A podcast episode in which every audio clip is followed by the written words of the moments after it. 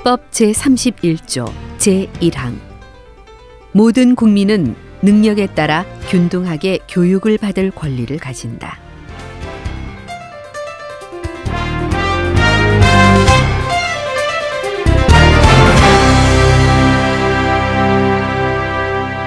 안녕하세요. 알기 쉬운 헌법 팟캐스트의 서혜정입니다. 오늘 주제는요. 교육입니다. 그것도 사교육인데요. 어쩐지 이 팟캐스트 날이 갈수록 논란을 만들 법한 그런 주제만 고른다는 생각이 듭니다. 그렇지 않으세요? 두 분 어서 오세요. 안녕하세요. 안녕하십니까. 이장희 연구원님, 네, 네. 임기영 연구원님. 네, 안녕하세요. 네, 안녕하세요. 어떻게 생각하세요? 음, 뭐 사실 현실에서 다양한 의견이 대립될 수 있는 이슈들 이게 대부분 헌법 관련 주제들이고요. 네, 그런 점에서 헌법이라는 게 정말 저 하늘 위에 구름 속에 있는 것이 아니라 음, 우리 현실과 매우 밀접한 관련이 있는 법이다. 뭐 예전에 법 없이도 사는 사람 네, 이렇게 얘기했지만 사실 헌법 없이는 살 수, 누구나 살 수 없습니다. 네, 뭐 형법이라고 하는 거는 어, 죄를 지은 사람에게는 매우 중요한 문제겠지만 예, 뭐 그렇지 않은 사람도 마찬가지겠죠. 하지만 좀 약간 거리가 있을 수 있는 네, 그런 법인데 이 헌법이라는 게 우리 현실, 우리 실생활과 매우 밀접한 관련이 있는 법이고 근데, 그러다 보니까는 근데요, 이 헌법은 그런 사실은 생각해 보면 그래요. 근데 진짜 나랑 아무 상관없는 법인 것 같은 그런 음. 인식들을 많이 갖고 있거든요. 어, 그래서 저는 이렇게 비유합니다. 마치 공기와 같다. 음, 우리가 숨을 안 쉬면은 죽죠. 네, 근데 숨이 막히는 상황이 되면 아 공기가 없어라고 어. 그제서야 느끼지만 사실 공기가 많은 공기가 없는 곳은 없잖아요. 그러다 아, 보니까 헌법은 공기다. 네, 마치 그렇게 비유를 하자면 네. 좀 비슷하지 않을까 생각합니다. 음. 그래서 어, 어쨌든 우리 주제가 좀 논쟁이 많은 주제이긴 하지만 네. 그래서 사실은 이런 논쟁이라는 게 결국 헌법적 논쟁이다 이렇게 이해하시면 될 것 같고요. 네. 그래서 뭐 사람들이 관심을 많이 갖는다는 게 그만큼 좋은 거니까 네. 악플도 좋습니다. 음. 예. 네, 무풀보다는 낫다는 어. 네, 그렇죠. 네. 이게 조금 논란이 있더라도 현실과 연관이 되어 있는 토론이 아무래도 좋겠죠. 네. 논란이 일어난다는 건 이제 우리가 그 주제에서 할 이야기가 많고 그럴 시간이 필요하다라는 뜻이니까요. 그렇죠. 그래서 저는 민감한 주제라도 나쁘지는 않은 것 같습니다. 네. 그렇게 생각하시는군요. 저는 하루하루가 조마조마한데. 네, 일단 오늘 뭐 두 분 소개해 드렸고요. 어, 서두가 너무 길다는 지적을 하시더라고요. 연출하시는 분께서. 네. 예, 서두 이제 짧게 하고 네, 바로 예시로 넘어가겠습니다. 자, 오늘 예시는 지난주에 지난 시간에 제가 약속드렸죠. 이장희 연구원님께 네. 스컬리 목소리로 한번 네, 네. 감사합니다. 선보이겠다고. 정열심 씨는 고등학생 자녀를 둔 주부예요. 자식 교육에 관심이 많아서 학원도 여러 군데 보내고 동네 학부모들과도 교류가 많습니다. 며칠 전에 새로 발표된 뉴스를 보고 화를 감출 길이 없었어요. 바로 서울특별시의회에서 새로 발표한 조례 때문인데요. 서울특별시의회는 학원의 설립, 운영 및 과외 교습에 관한 법률 제16조에 근거해서 학원 교습 시간을 새벽 5시부터 밤 10시까지 제한한다는 내용의 조례를 발표했습니다. 학원이 교습 시간을 무단 연장할 경우 벌점을 주고 벌점을 합산해서 경고, 정지, 등록 말소까지 행정 처분이 가능하도록 한 조례입니다. 정열심 씨는 당장 아들을 어디에서 공부시켜야 할지 고민이에요. 아들도 엄마의 의견을 따라서 밤 늦게까지 열심히 공부하고 싶다고 말을 합니다.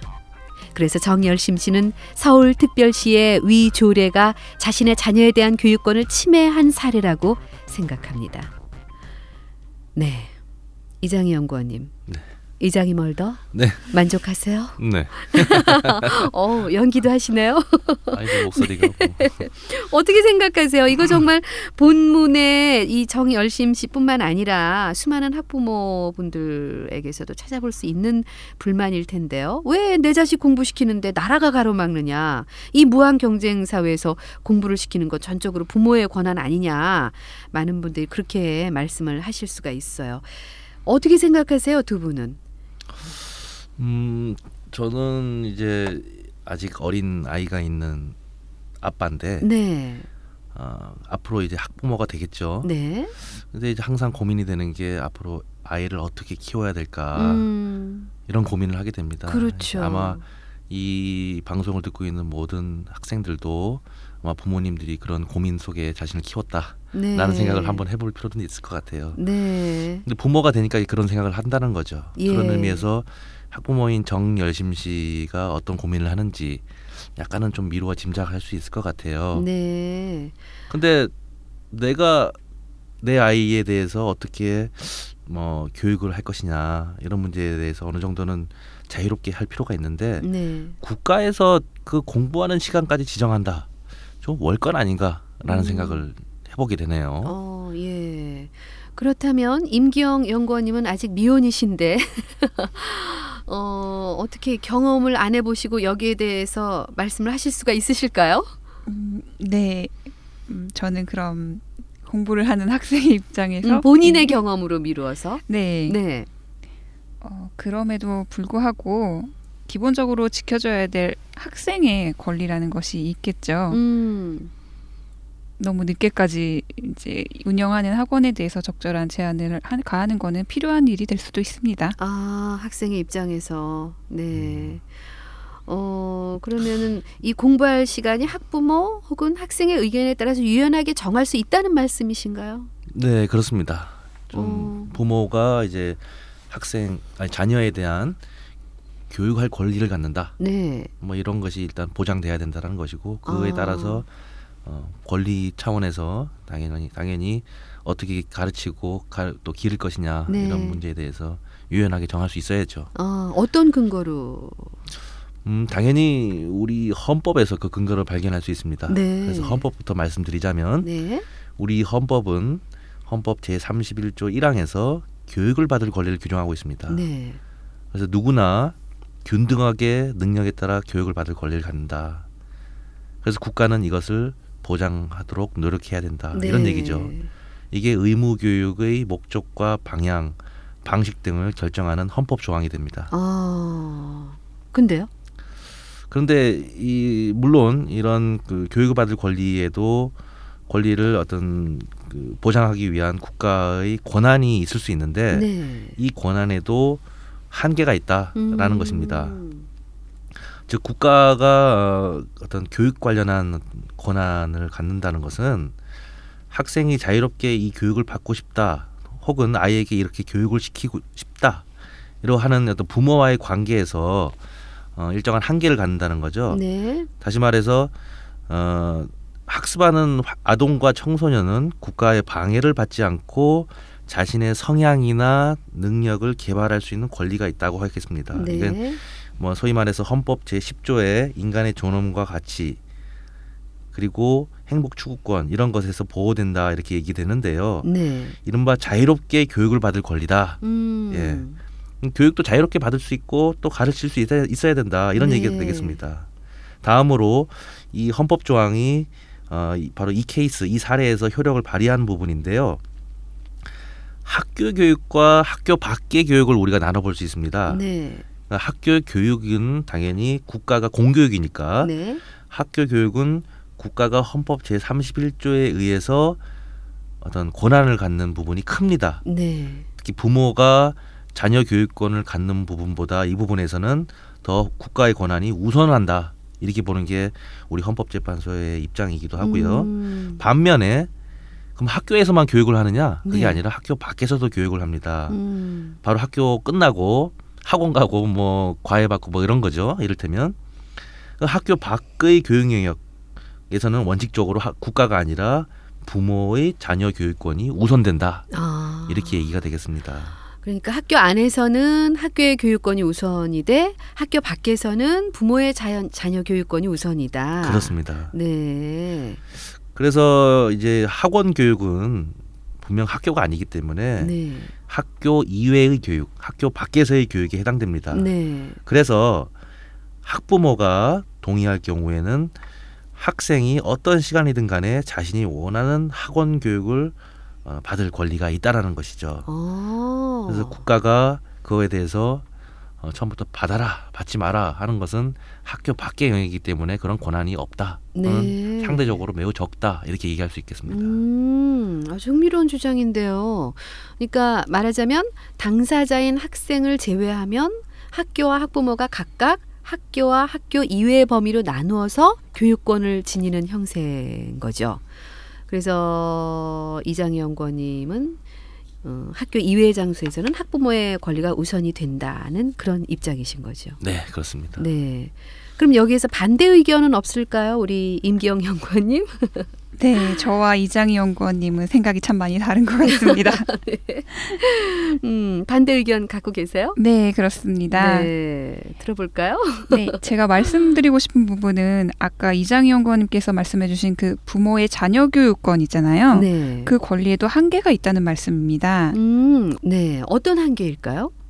네, 일단은 뭐 가족 생활을 구성하는 핵심적인 내용 중에 하나가 자녀의 양육과 보육이라는 것은 모두 동의하실 텐데요. 네. 이 교육권이 헌법에 규정되어 있는 것은 아니지만 혼인과 가족 생활을 보장하는 헌법 제36조 제1항과 행복 추구권을 보장하는 헌법 제10조에서 나오는 중요한 기본권입니다. 네. 그래서 이 부모의 자녀 교육권은 부모가 본인 스스로의 결정으로 이걸 어떻게 행사할까, 애들을 어떻게 가르칠까, 그런 방법을 결정하는 게 아니라 어디까지나 자녀의 보호나 자녀의 인격 발현을 위해서 부여되는 권리라는 점을 염두에 둬야 될 것입니다. 아, 그럼 어떤 말씀이시죠?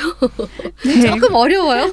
그러니까 어디까지나 부모의 자녀 교육권은 네. 자녀의 행복을 보장하는 관점에서 제공되어야 된다라는 음, 말입니다. 네. 부모가 아이들을 교육시키기를 더 교육시키기를 원한다고 해서 마음대로 행사할 수 있는 권리가 아니라는 거죠. 아, 자녀의 정신적인 그리고 신체적 건강과 그리고 그런 성향, 능력까지 충분히 고려를 해서 그 교육의 목적과 수단을 선택해야 되는 거고 네. 만약에 부모가 좋은 학원에 보내고 싶어서 자녀의 건강이나 능력에 반하는 방향으로 이 권리를 행사를 할 경우에 국가는 언제든지 부모의 자녀 교육권을 제한할 수 있다는 것입니다. 음, 네. 음, 잠깐만 그러면은 우리가 아이의 행복을 제한하고 있다는 말씀이세요?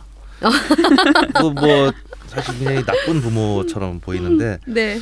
사실 부모님들이 늘 하시는 말씀이지만 뭐 이게 다 아이를 위한 거 너희들 위한 것이다 네. 이렇게 말씀하시고 계시고 네. 그래서 결국 부모님들이 항상 아이 사랑 자녀 사랑에서 한 그런 행동과 말 아닐까 아, 그렇긴 드는데 하지만 우리나라 자녀들의 수면 시간이 OECD 국가 중에서 최하위라는 것은 알고 음, 계십니까? 네, 네, 맞아요. 적정한 수면 시간을 보장받지 못하는 것, 심야 시간을 넘어서 그 새벽까지 공부를 시켜서 건강을 해치게 만드는 것이 바로 자녀가 행복할 수 있는 권리를 학부모가 침해하는 게 아닐까 생각을 합니다. 음. 그렇죠. 그러면은 만약 아이가 더 공부하고 싶다 이게 고집 피울 경우에는 어떻게 하죠? 학부모도 학교도 아니고 마치 그 학생 스스로가 공부 중독에 걸려서 난 공부하겠다. 공부할 시간을 다오, 다 주세요. 막 이렇게 얘기한다면 어떻게 하죠? 어, 이번 서울시의 조례 같은 경우는 어디까지나 학생들의 수면 시간과 휴식 시간을 확보해주고 학교 교육을 정상화하는 데만 목적이 있습니다. 그래서 공부하겠다는 의지가 가득한 학부모와 학생을 강제로 재우겠다라는 뜻은 아닙니다. 그러니까 학원만 금지를 시키는 거죠. 음. 그러면 자율학습식의 학습은 가능한 것입니까? 네, 그렇죠. 어. 예를 네. 들어서 집에서 따로 자습을 한다, 교육 방송을 듣는다, 그런 교육까지 금지시킬 수는 없고요. 그것이야말로 진정한 부모의 자역, 자녀 교육권을 침해하는 행동이 될 것이고요. 다만 전체적인 측면에서 너무 늦은 시간까지 학원 교육을 시킨다, 그런 것을 금지한다라는 것을 지정하는 것이죠. 음. 솔직히 우리 애들이 수면 시간이 너무 적지 않습니까? 맞아요, 맞아요. 예. 어른들도 견디기 어려운 그 음. 수면 시간을 법적으로 지켜주는 게 그렇게 어려운 일일까요? 제가 생로병사의 비밀이라는 프로그램을 지금 15년 정도 가까이 하고 있는데요. 8시간 자야 된대요. 예, 그래야지 우리 신체 모든 활동들이 정상이 되고 특히 뇌 활동이. 예. 음.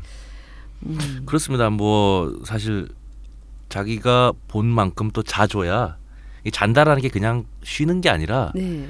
머릿속에서 정리를 하는 거거든요. 네. 그래서 뇌가 휴식을 취해줘야만 그 다음에 더 많은 걸 또 계속 습득할 수가 있고 네.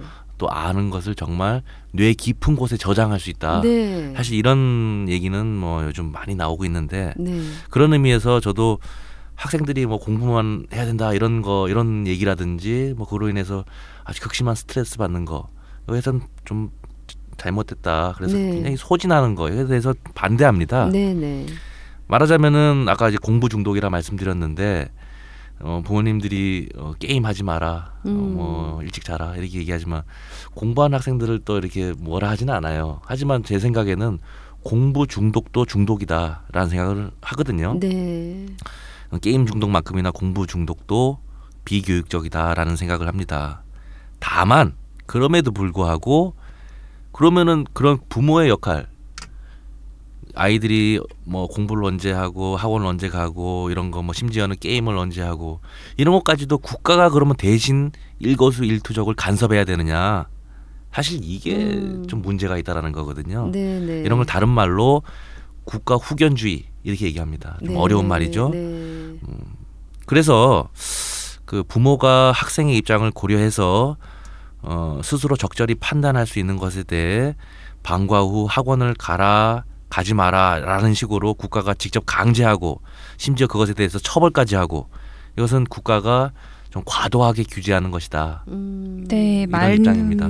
말씀이십니다. 네. 예, 저 역시 국가가 부모의 역할을 대체해 버리는 식으로 과도하게 규제하는 것에 대해서는 반대를 합니다. 네. 그렇지만 잠도 못 자고 쉬지도 못하고 공부만을 강요받는 지금의 교육 현실을 보면 이런 식의 계급은 불가피한 면도 있습니다. 그렇다고 해서 학원 이외의 부분까지 일제 간섭하는 것은 아니기 때문에 이런 점에서 그렇게 과도한 규제라고 생각하진 않습니다. 네, 네, 네. 오늘도 아주 열띤 토론이 진행됐는데요.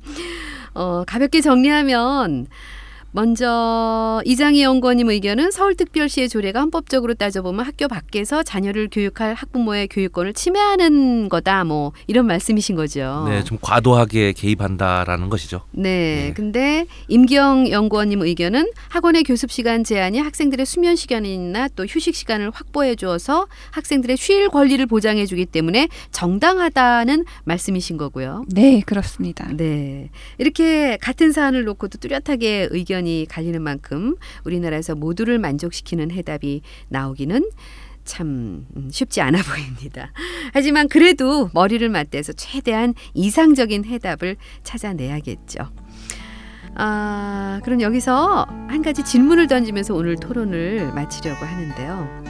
오늘 가장 핫하게 다루었던 부모의 자녀 교육권 이 권리는 아이들의 교육을 일정 부분 선택할 수 있을 만큼 강력한데요. 그렇다면 오히려 이 자녀 교육권이 자녀 스스로 인생을 선택할 권리를 제한하는 부분은 없을까요?